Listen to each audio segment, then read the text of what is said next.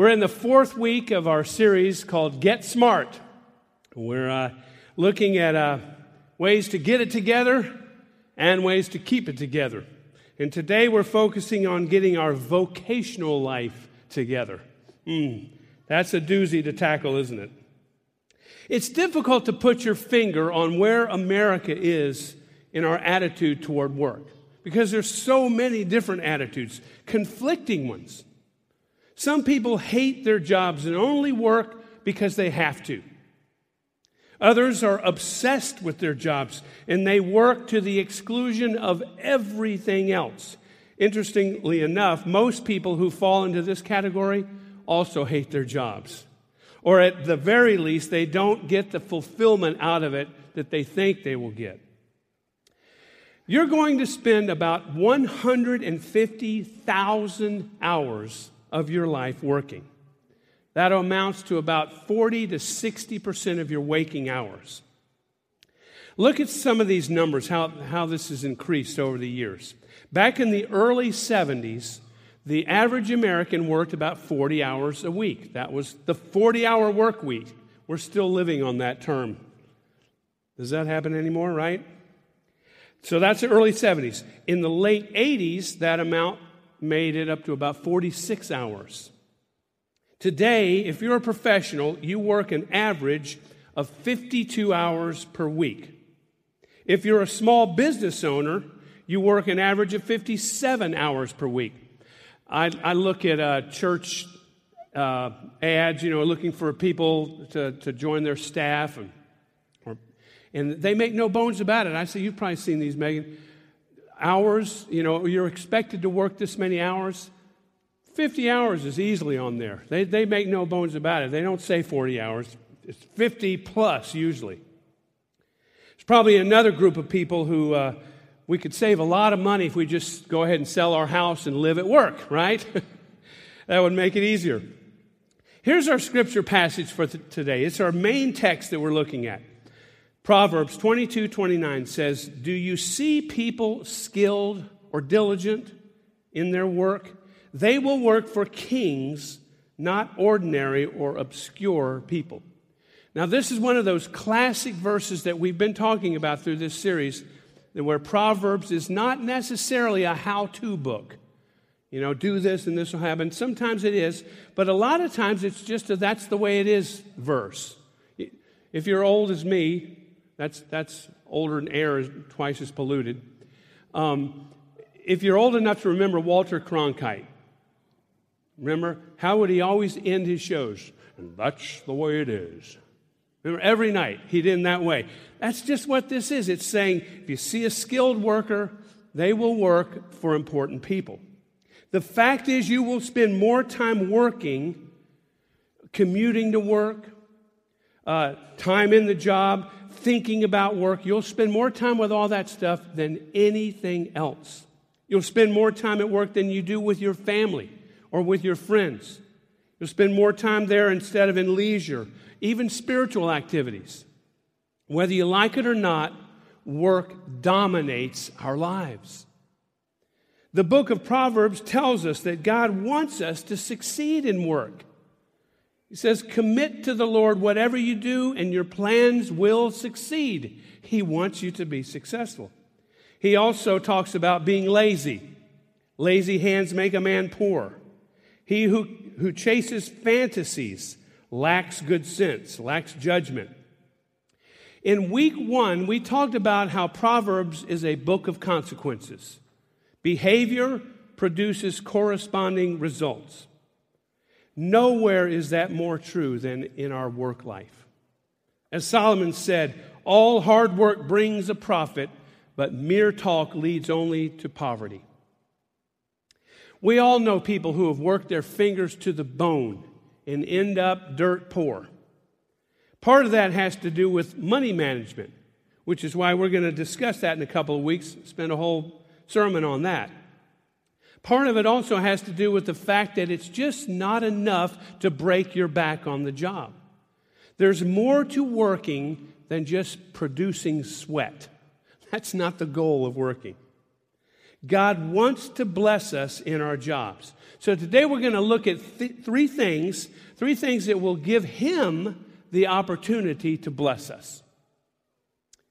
First of all, we need to think about our motives. We need to actually fine tune our motives. I mean, we're human beings and we get off track in this area. Why do you work?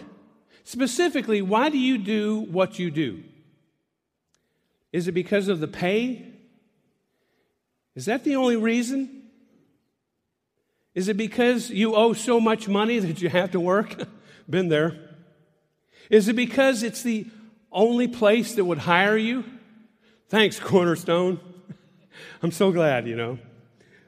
I mean, is that what motivates you? Money alone is never enough to, to, to be that motivating factor. Now, I don't work for free, and nobody expects you to work for free. But if the only reason you show up for work is that paycheck, it will soon become obvious to everyone around, especially the boss.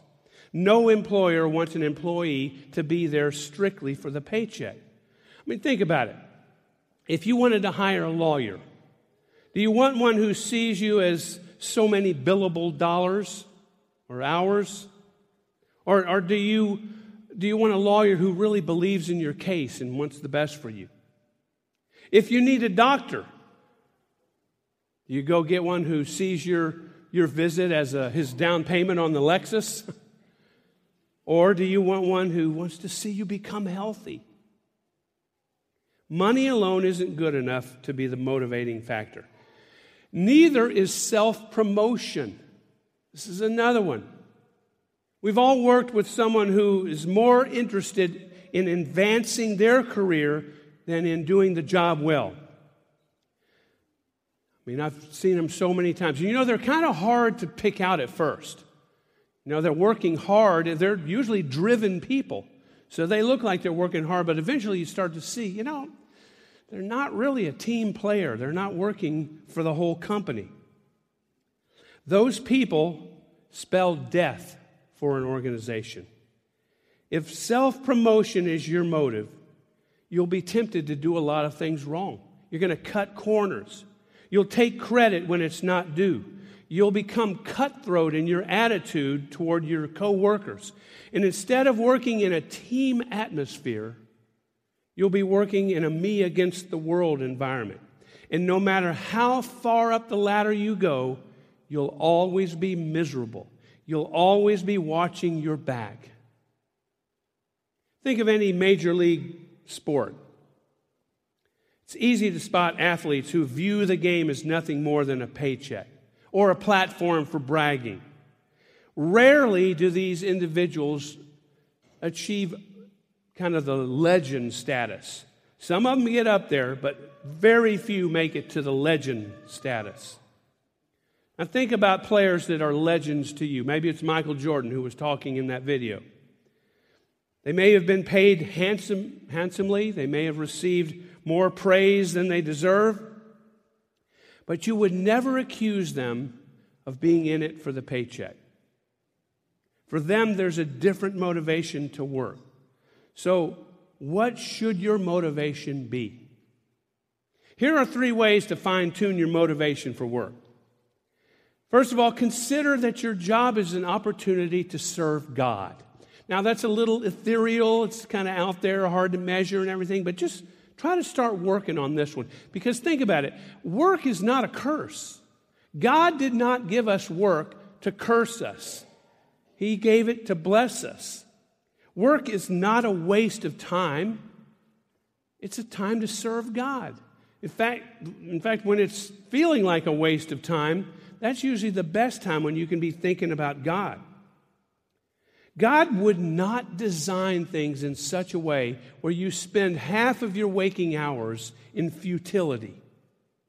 He may be teaching you some lessons, but it's never for no cause at all. Whatever you do for a living, you can actually perform your job as an act of service to God.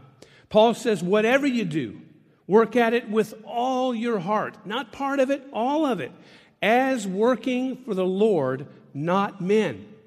Now, don't get cocky with that one. Don't say, well, I'm not working for him anyway. You know? No, just get your attitude, get your focus on God. See, we all have human bosses. Even if you're self employed, your boss is every customer that walks in the door, right? But beyond that, when you go to their job, go to your job, there's something happening on a spiritual level. You have the opportunity to serve God, to please God. So let that be your motive. Another way you can fine tune motives is to consider your job an opportunity to serve other people. I mean, can you really think of many jobs, if any jobs, that are not helping people, not doing something to serve people? You have a job that enables you either directly or indirectly to serve other people. Take pleasure in the fact that you get paid to help people. When I stopped traveling around the world in rock and roll bands, I started to work for this pro music store. I sold all kinds of stuff, you know, PA systems. And, uh, at first, I had a goal sell the most PAs, sell the most guitars, the most keyboards, and get a good bonus check at the end of the month. That was my goal. Isn't that what you work for? But then I started to see how much I could actually help people. I help people understand what kind of equipment they could buy to do what they wanted to do. I helped young people know what instrument fits them the best. They, they wanted a guitar, so hey, here's one that may work better at your age, you know, that kind of thing. I helped churches figure out what they could buy on that limited budget that we're all so used to at churches. I learned that there was something incredibly satisfying about serving others. In fact, with my knowledge of the merchandise and the obvious enjoyment of helping these people, my boss noticed. Other people noticed. And I ended up getting kind of this promotion. Instead of a sales associate, I was the consultant for computer assisted music and recording equipment. That was all because I just really liked helping people. It was so cool. So let serving others be part of your motivation for work. A third thing, consider it an opportunity to serve yourself. Now be careful with this. We don't want it to get selfish. Maybe you aren't paid as much as you'd like to be paid. Who is? But the fact is, you get paid for serving God and serving others, and the money you earn gives you an opportunity to do things you want to do. Things like feeding your family, Things like living in the house you live in, driving the car you drive. Maybe it's to eat. Maybe it's travel. Maybe it's doing a particular hobby like hunting or fishing, gardening, sewing. You get paid for the work you do. And that can be a motivation in itself to work harder. Solomon said, The laborer's appetite works for him, his hunger drives him on. The fact that we need to eat can keep us motivated to work and to work hard. I wanted to include this because I don't want you to think that this is all non practical stuff, like all the heavenly stuff. There's practical reasons too. But if that's your only motivation, the practical reasons, the paycheck, eating, then you're going to miss out on so much of the pleasure that your job is an act of service to God, and you can have fun doing it. Secondly, to work hard for God's glory, we have to make a commitment to quality. Quality work. Have you ever worked with anyone who just kind of goes all out with their work? I mean, that overachiever. You know, the guy or the gal that's borderline obnoxious and makes everyone else looks like a slacker. You know that type? Well, maybe there's a good reason they make us look like a slacker. I was hired at a church to be the uh, program director, and that was pretty much the music director, drama, uh, things that happen on Sunday morning, the technical stuff. Well, the church that I went to ha- had such a top notch professional look and feel that when I got there, I had to do a little catching up. you know, I wasn't quite there. They just had this great thing going, a lot of people coming. Well, the program director before me, he had this unbelievable knack for detail and quality. I mean, he intimidated me. I, I just knew him for a very short time, but he really intimidated me a lot because he was so good and so detailed at what he did. He would make sure every prop on stage matched these uh, coordinated outfits with the singers. He would say the singers need to be up front with the mics, all the instruments in the back, and they don't have mics. We got to do it this way. Every element of the service the songs, the dramas, the scripture readings, the sermons, even the prayers were written out. I mean, this is like over the top, wouldn't you say? They were not only written out, they were timed. And that's just the tip of the iceberg. Well, most people were singing this guy's praises, but there were quite a few there who were around during the church's beginnings. And they were remembering how over the top this guy was and how people would say things like, Come on, why are we working so hard? It's just church. Or they'd say, Man, you act like we're performing in this big, huge auditorium. Well, when I started working there, the people who had stuck it out, they weren't complaining anymore. I quickly became aware that his detailed and quality work in the early days of that church paved the way for that programming team paved the way for the church, paved the way for me. Because we were now in this big auditorium. There was more people coming to faith in Jesus Christ. And they were connecting with each other in meaningful relationships. They were learning how to reach out to others who were missing from God's kingdom. I still keep up with this church. I know they've acquired some more property and they've grown to be not only one, but two of the biggest churches in their city. Because of production and lights and TV cameras and more, they now have a great need for that color coordination and putting singers up front and timing the elements and all the things that keep everything organized. Maybe that first program director had more vision than the complainers did. Maybe his commitment to quality showed he works for God's glory and not for people who want the easy way out. I know you can take that a little too far, and it almost sounds like this guy did, but I don't know. I talked to him a number of times, and his heart's beating powerfully for God. That church wants to reach people for Christ. So just because they're slick, doesn't mean they're bad, it means they work hard. Thomas Watson, founder of IBM, said if you want to be a big company tomorrow, you have to act like one today. This statement can be applied to every area of life. If you want to be a supervisor tomorrow, you have to kind of act like one today. If you want a promotion tomorrow, you have to earn it today. If you want success, you have to start working like a successful person. There must be a commitment to quality in your work in order for God to bless your job. That's why Solomon said in our verse today people skilled in their work will work for kings, will work for important people. And now notice he's not only referring to people right now, it says they will work in significant places.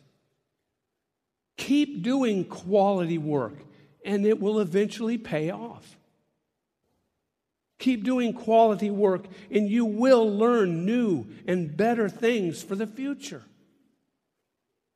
There's something that really bugs me about churches.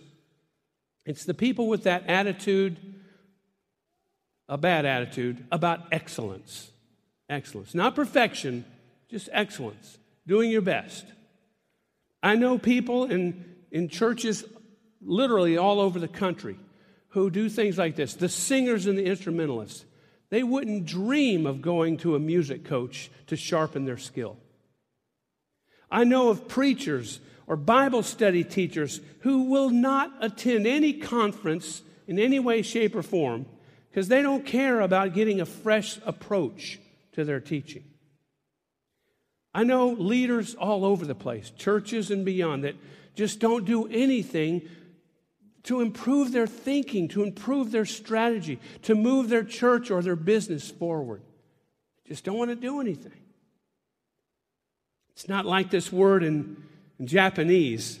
They have this word, it's in a business context. I think it's called kaizen. Anybody heard that term? Is that what you say in karate? Kaizen! No, no. It's, it, here's what the term means there's no English word for this. There's a phrase that, that covers it. It says constant and continual improvement. Businesses will do this. This word articulates the concept that workers, businesses, churches should always be in the process of getting better. If you're green, you're growing. If you're ripe, you're starting to rot. It's as simple as that. We should always be getting better. We should always add quality to our work. Too often, our approach to our jobs is this mentality of what's the least amount of work I can do and still come out looking all right. We use phrases like, well, good enough for government work. Musicians use the, the phrase, oh, that's good enough for jazz. But you know, these phrases and attitudes contradict a commitment to quality. Here's another phrase you've heard, but it's worth repeating. If the job is worth doing, it's worth doing it well. You've heard that. Maybe you work in an environment that just doesn't reward quality. Maybe your boss doesn't, never will appreciate your extra effort.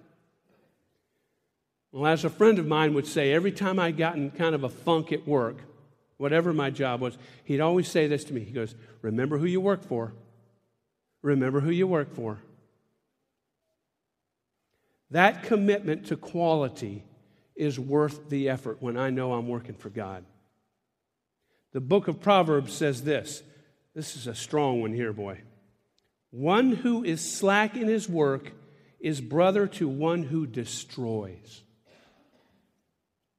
Now, if you put that holistically in all of the Bible, the New Testament describes Satan. It says he's a thief, and, and he comes to kill, steal, and destroy. This verse says if you're lazy, you're kind of locking arms with the devil. There's danger in that. There's something destructive about not doing your job well. Think of it this way how about the restaurants that you will never go to again? Or the retailers that you'll never do business in again because you had to deal with a lazy, incompetent employee. He kind of drove you away. Think of how much money that employee's low standard will cost his boss or his company. In your job, don't be that employee. Work with a commitment to quality. One more. The third thing working hard for God's glory. You must strive for diligence. Diligence. What's that? It's basically sticking with something day in and day out, doing your job consistently, day after day, week after week, year after year. Cal Ripken Jr. was a very good infielder though he was not the best to ever play the game of baseball. He became a legend not because he was brilliant all the time, not because he had the best batting average, not because he was a gold glover. One of his achievements and why he's a legend is that he consistently showed up. Consistently showed up and he was ready to play. He played 2,632 consecutive games with the Orioles. Bet they wish they had him now. I mean, think about it. I don't know if I've brushed my teeth that many times. 2,600 games he played consecutively. Yeah, he occasionally made a brilliant play, occasionally, but he was always diligent. And that's enough to make you successful. Solomon says a hard worker is in charge, while a lazy one will be sentenced to hard labor. The biggest mistake employees make is showing a lack of diligence. Specifically, I mean inconsistence. Since your boss probably doesn't look over your shoulder all day long, he doesn't see everything you do. But certain things become glaringly obvious, such as whether or not you show up on time or how you dress, how much enthusiasm you show toward your job. Bosses are not all knowing, so they have to look for clues. If your boss can bank on the fact that you'll be in your office on time looking alert, you're going to have a head start on being successful there. That makes the job more of a blessing. That's how, job, that's how God blesses you. This pastor told this story about a friend. Uh, the friend was one of these hands on managers, really involved in people's lives that worked around him and under him. he had this office of about 20 people. His boss worked in the same office, but was kind of aloof. He, he didn't really get into relationships with the employees. Well, they were considering giving someone an, uh, a promotion in that office. The manager recommended one of his workers. His boss said, Are you kidding? She's the last person I would promote. The manager says, Yeah, but she does a really good job. She does some good work. The boss said, All I know is that she comes in 10 minutes late every morning with a McDonald's bag. So she is not only late, but she expects us to pay her for breakfast eating. the unfortunate thing, the manager said, is that this woman is really good at certain aspects of her job. But flashes of brilliance will never take the place of day to day consistency. Do you want God to bless you in your job? Then be diligent, be consistent. Remember Jesus' parable of the three servants. We went over this a couple weeks ago. When you're faithful in a few things, I'll put you in charge of many things. Diligently doing your job day in, day out, it brings glory to God. And it puts you in position to be blessed. This was amazing when I saw this stat here. If you look at all the CEOs of America today, these CEOs that are leading America's big companies, the stats said that before becoming CEO, these people worked at their company for 17 years. And a quarter of those people had never worked for anyone else it just kind of showed me that sticking to it ultimately leads to success. There's a lot to, now, now obviously there's totally different directions to do this in, but if you are where God's planted you, and most of us are, then let's do this thing. Let's work hard. I, I believe if, if Solomon were to, to come talk to us, he would say things like this The plans of the diligent lead to profit. He'd say, God wants to bless your job, you in your job. He wants your job to be fulfilling and even fun. Can you imagine that? In order for him to do that, we've got to get smart and work hard. Work hard. Hard work involves more than long hours, it involves more than sweat. It involves keeping your motives in line. What are your motives for working? Are they pleasing to God? It involves keeping quality work a priority. Are you doing a good job? Even if it's just for yourself. And keeping at it day in, day out. If you do this, you kind of have a guarantee that God is going to be pleased.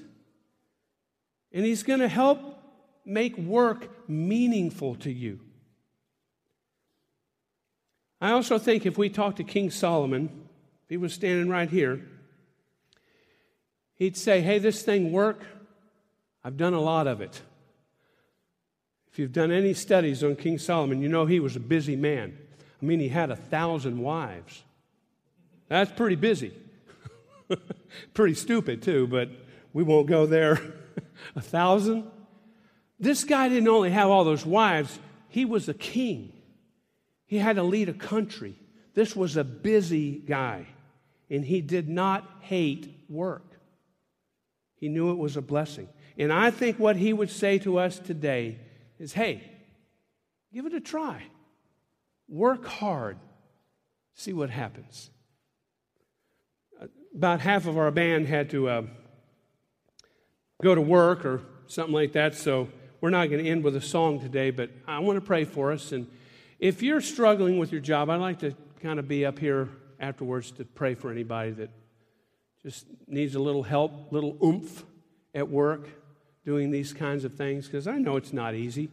I know a lot of you get beat up at work, but God can help us. God is more powerful than whoever beats us up. All right? So let me pray, and then you guys are dismissed and come up here if you need some prayer. Father God, we, uh, we thank you for this, this topic. We thank you for uh, teaching us through the book of Proverbs. Thank you for Solomon, who didn't ask for riches or great power he asked for wisdom to know what to do. And we're learning about wisdom through his writings that you inspired. So, God, would you help us? Help us with our motives and why we work, why we do what we do. If we don't know what it is, Holy Spirit, would you give us some wisdom? Would you give us discernment to figure it out? And Lord, help us to do a good job. Help us to do our best. And Father, help us to stick to it. Sometimes that's the hardest one, Lord. But help us. And we're going to trust you in everything that happens at our jobs.